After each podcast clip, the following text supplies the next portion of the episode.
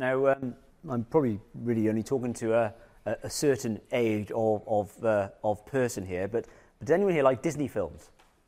Right, excellent. Okay, yeah, okay. Disney films. Okay, and Zeph. And, yeah, see, no, see, all ages. What's your favourite Disney film? Lion King. Zephan? Frozen. Micaiah? Incredibles 2. Okay. So, so my wife is a big Disney film fan. Okay, and she uh, she wants to buy Disney films and and make us all sit and watch them. Okay. Now that's the more difficult part is sitting down and watching a Disney film and not falling asleep in a Disney film. Okay, and uh, uh, I I've one Disney film that I can just about stomach. Okay, there's one Disney film I can just about stomach because I think it's really cool. Okay, I think it's really cool, and it, and it's this. Have any of you seen the film Big Hero Six? Half, not many of you at all. Okay, I'm going to give the plot away. Okay, I'm going to give the plot away. Okay. Big Hero 6 is one of my favourite Disney films. I can just about sit through it because it's quite techy, it's quite geeky, and it's all about uh, a healthcare assistant, okay? I'm really selling it now, aren't I? Healthcare assistant, okay? It's about this big, bubbly kind of artificial healthcare assistant that pops out of a box, and he's here on tap anytime you want to come and help you. If you fall over, out comes Baymax, the healthcare assistant, and he'll look after you. If you're upset, out pops Baymax. He's here to help you. Uh, anything that's wrong, if you're in danger, out pops Baymax and he's here to help you. And he'll stay with you for as long as needed until you say to him, I am satisfied.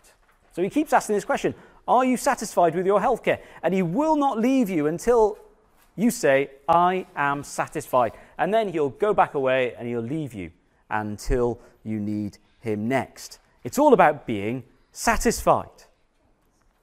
The currency of the world is all about being satisfied. Okay? That's, that's how the world operates. You buy something and it's there for sale, and if it satisfies you, then more people buy this stuff, and that's how companies survive. It's all about being satisfied. You get reviews of products.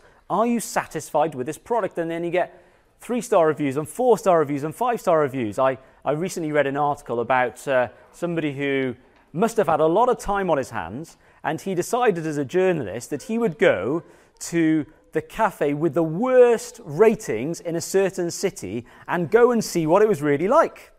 And he ordered the food. And he said at the end of the food and the reviews, it really had the right reputation of being the worst place ever. Okay? People weren't satisfied, and people saying, We're not satisfied. And you can go on Facebook or you can go on uh, any sort of social media platform and you can hear about influences about people who follow and people who want to know, and then they find one day they're, they're no longer satisfied and they unfollow and they, they unfriend and they decide that they don't want anything else to do with uh, this person or this celebrity. We live in this world where it's all about being satisfied. And Paul, here, when he writes to Timothy, is coming to the end of his ministry. He's coming to the end of his life. He says in chapter 4, verse 6, as he's being poured out as a drink offering, the, the time of his departure has, has come. He's coming to the end of his life and he talks about how he is satisfied. We're just looking at these three phrases this morning I have fought the good fight, I have finished the race, I have kept the faith. Those three things he's saying, I, I'm satisfied. Everything that God has, has given me in the Lord Jesus Christ, as he comes to the end of his life, he's, he's satisfied. And Timothy, the person he's writing to, is younger. And he's reading this, and, and we wonder well, how would, how would Timothy react as he's reading this? And it's the same question for us this morning. How are we going to react as we, we read this? Because you've got different people involved. You've got Paul, who's, who's coming to the end of his ministry, he's coming to the end of his life, and he's saying he's satisfied with everything God has done. And then we've got Timothy, who's younger, and he's probably not coming to the end of his life. And, and we wonder what his reaction's going to be. And it's the same for us as as Paul writes about the reward that he's going to receive, as he's looking forward to meeting Jesus, and he's talking about himself, he also describes all of us. There in verse 8. The righteous judge will award to me on that day, and not only to me, but to all, to also to all who loved his appearing. He's writing to us as well. So here is this morning, and we're asking, what's our reaction to, to these three things? I have fought the good fight, I have finished the race, I have kept the faith. Paul's writing about what God has done in his life.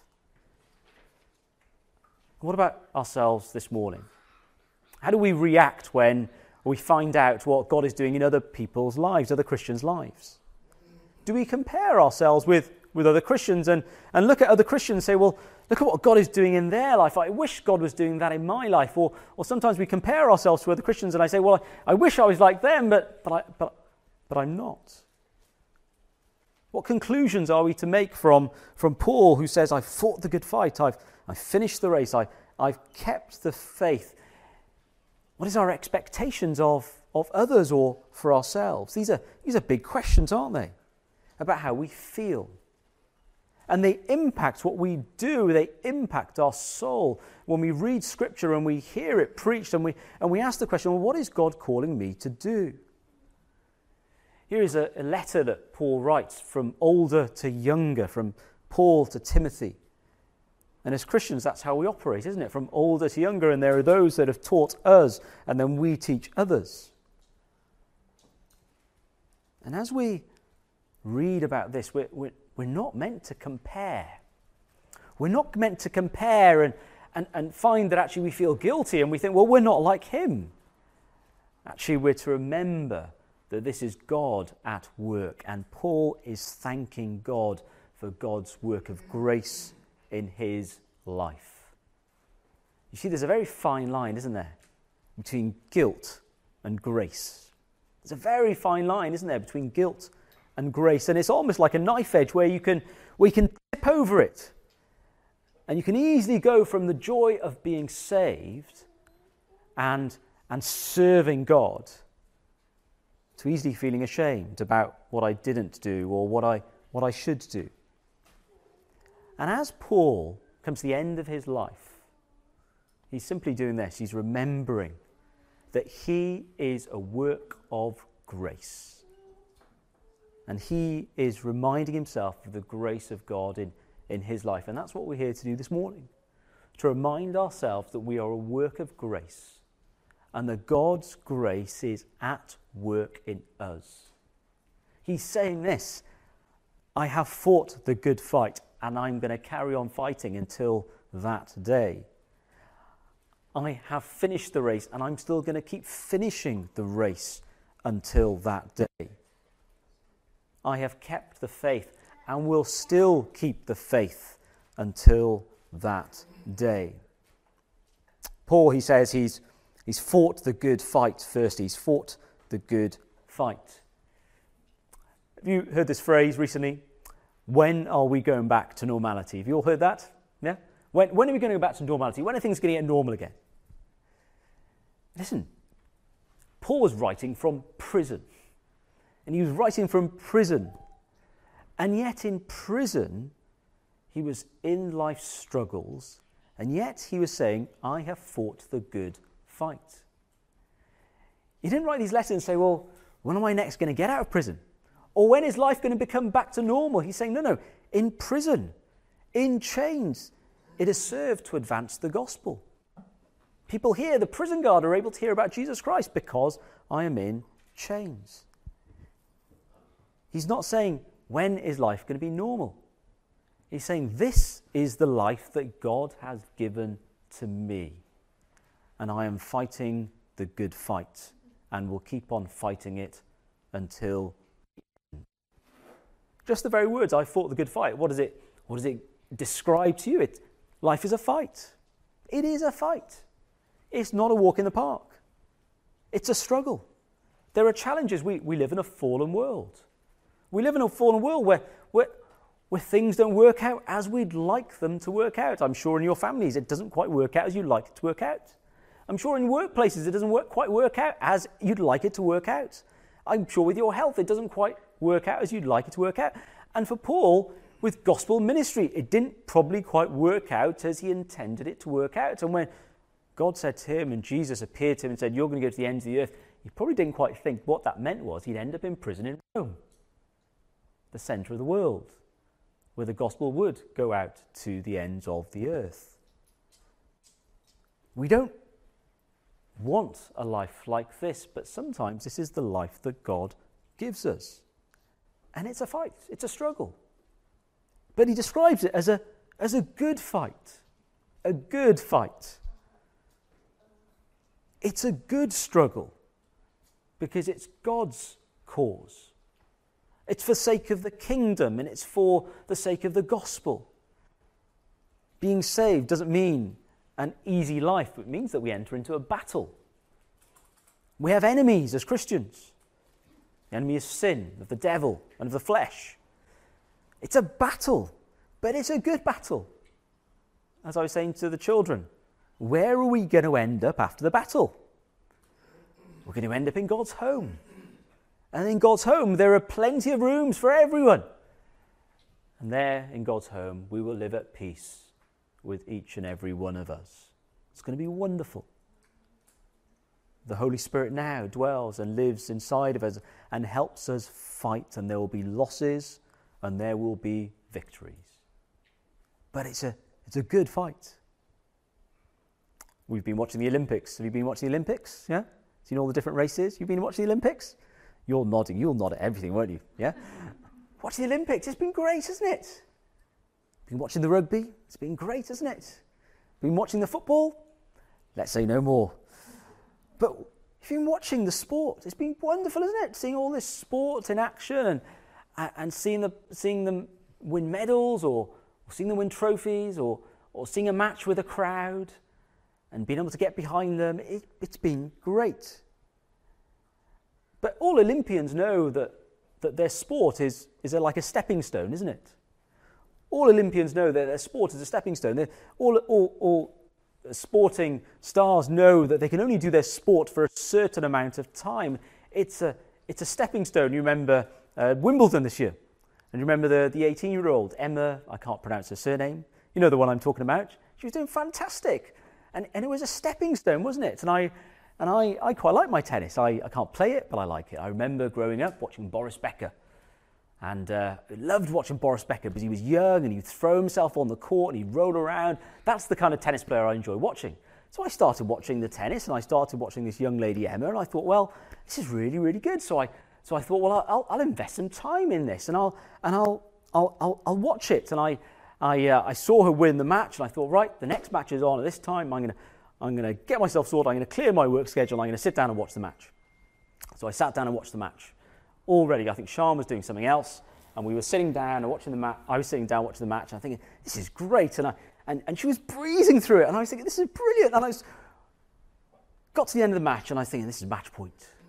Match point now. Is she going to do it? And she, she served, and I can't remember exactly what happened, but she won the match.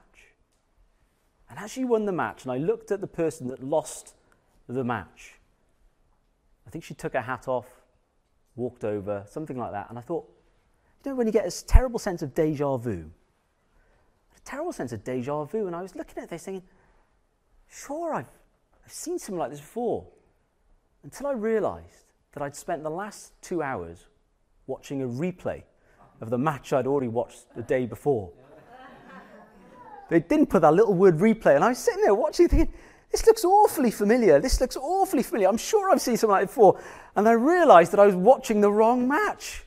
That I was a complete waste of time, that I was investing in the wrong thing. And the match that I was going to watch was going to be two hours later. What a waste of time.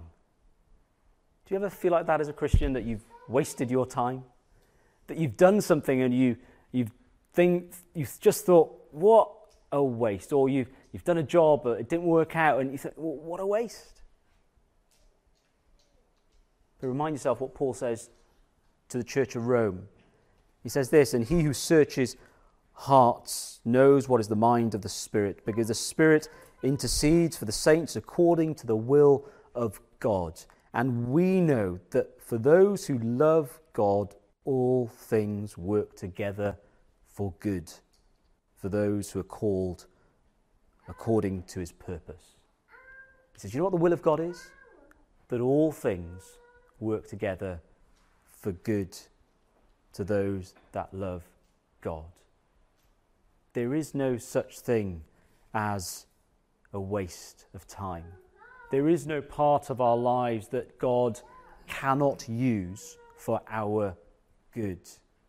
Even the things that we think, well, I, I wish I, I never, God can use those things too. And it forms all part of the fight, the struggle. But it is a struggle that is good because it is for God and for the cause of the gospel. You see, as Paul struggled, he was being made to be more Christ like. And as you and I struggle, that is what God is doing. He's at work by His Spirit and He's making to be more like Christ. He's teaching us about patience. He's teaching us about paying attention that, you know, that really was a replay. He's teaching us about being more aware of ourselves and being more aware of Him. And so God uses all things, things that are unique to us and a fight that is unique to us only to make us more like Him. I said to the children, the sand. You can never find an identical grain of sand. They're all different, aren't they? And we're all different, made in God's image. And we all have our own different fights. And we're not meant to compare with, with this person or that person because, to be honest, they'll never really understand. But the Lord does. And Paul, he, he was saying he had a good fight and he didn't surrender. And it was worth it. It was for what God was doing in and through him. Secondly, he says, I've, i finished the race. I finished the race. It's been lovely seeing all these medals. I, I, I, do, you know, do you know how many medals we won in total? In No? No? See? That's another maths question. Okay, find that out later. But this, this medal winning business, this trophy winning business, it, it, it's fascinating, isn't it? That, that from a really, really young age, okay, see right here on this front row, we could have the next gold medalist, okay? The youngest gold medalist is now 13 years old. How old are you? Get training, okay? Get training, okay? Got one more year. Get training if you're going to beat that record. But they, they train from a young age, don't they? They, they're disciplined, they commit everything towards it, and mums and dads have got to transport them and take them to, to this show, that show, this contest, that competition. But they, but they all this as well. It, it's for this temporary glory. It's for this temporary glory where they, where they race in such a way where it's for a medal that they know they can only achieve in a certain time frame because that's the peak of their sport. Paul, he's, He's finished his, his ministry. He's completed it. He's saying, I, the time of my departure has, has come. He knows he's, he's about to die. And there's a, there's a temporary nature to, to athletics and to, to sport. But here is something that Paul has been competing for, that has been racing in. And it's not just for something that lasts for a short period of time, it's for eternity is to glorify God and for the cause of the, the gospel. And Ephesians 2 reminds us that all of us are part of this ministry. All of us have been saved by grace if we've put our faith in the Lord Jesus Christ. And, and if we put our faith in Him, He's given us gifts of works of service. And the course that the Lord sets out for each and every one of us will be different. And the course that the Lord set out for Paul will not be the course that he set out for Timothy, and will not be the course that's set out for you, and will not be the course that's set out for me.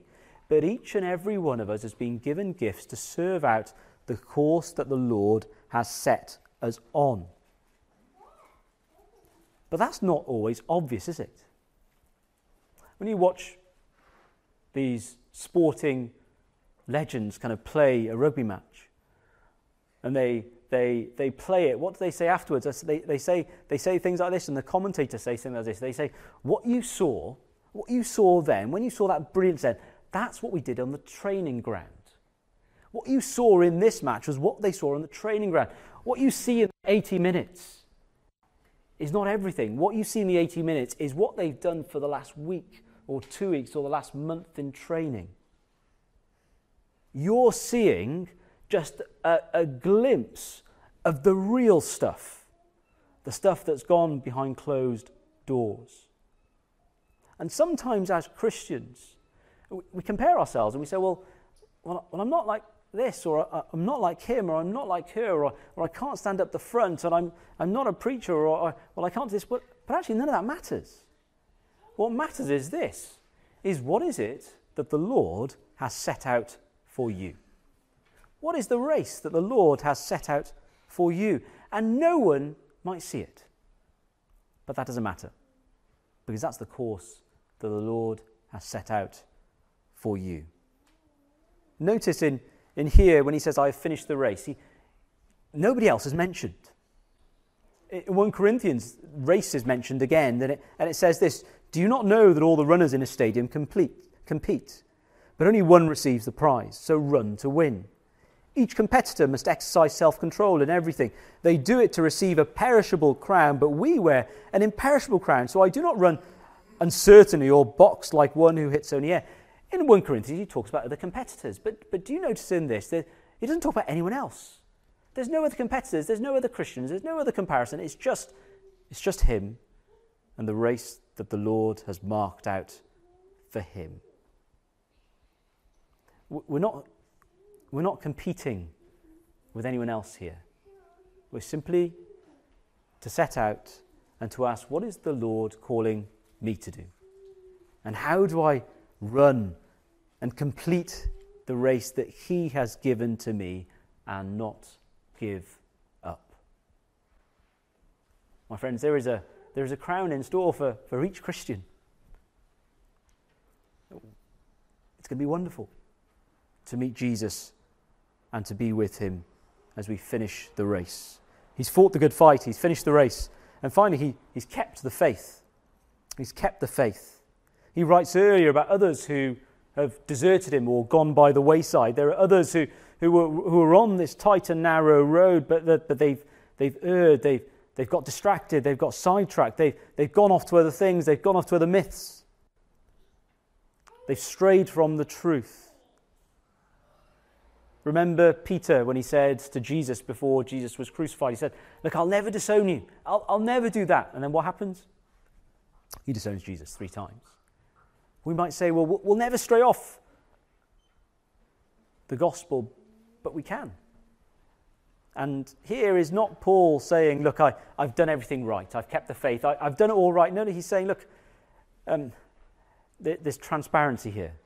You, you can look at my life, and I've been transparent with it where I've fall short, I've confessed to falling short, where, I, where I've got it right, I, have I've got it right. I, I'm not perfect. He's not saying he's perfect, he's kept the faith, but, he, but he stayed on that, that true course of being saved by faith, not of works.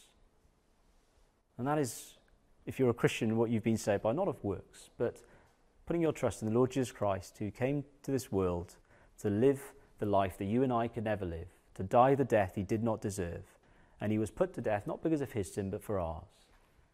And then on the third day, he was raised to life. He ascended into heaven, and that is the gospel. That is the good news. And that is the good news that, that Paul was entrusted with. That is the good news that he was preaching to whoever he could speak to. And that is the faith that we are to hold, and that is the faith that we are to declare. And he did that. And you couldn't kind of accuse him of, of kind of twisting things. Elijah loves watching Formula One, and occasionally I sit down and watch it with him. And I only prefer the controversial races.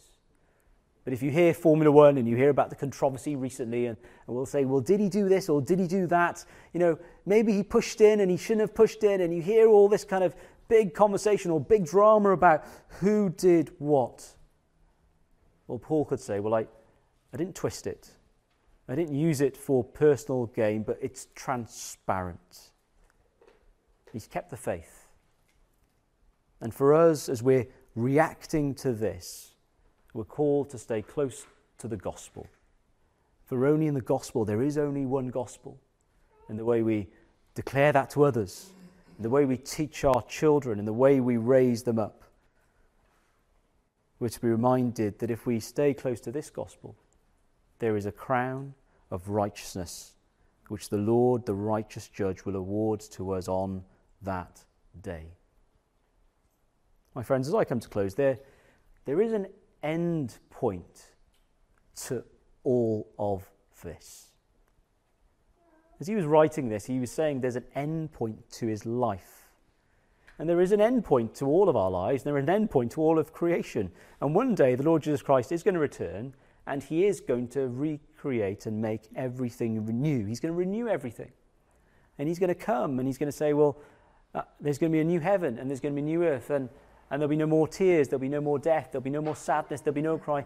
And I am going to make everything new. And until then, are we satisfied with what the Lord has given to us? Paul was coming to the end of his life. And rather than grumbling and saying, Look, I, I'm in jail, when's life going to be normal again? He's saying, Look, I'm, I'm satisfied. I've fought the good fight. I've finished the race. I've kept the faith. And I'm looking forward to meeting Jesus. Are you satisfied with God's care in your life? Are you looking at what God is doing in your life? Not what God's doing in other people's lives, as good as that is. Are you satisfied with what God's doing in your life? Are you content with it in the sense that you don't just want what God is doing now, but you want more of what God is going to do? Are you going to be like Caleb, who, when they were looking at entering the promised land, he was saying, Listen, I'm 85 years old just like Nigel Clifford. I am as strong as the day as I was 40. Are we going to be content with the race and the road that the Lord is laying out for us? And will we keep fighting the good fight? Will we keep running the race?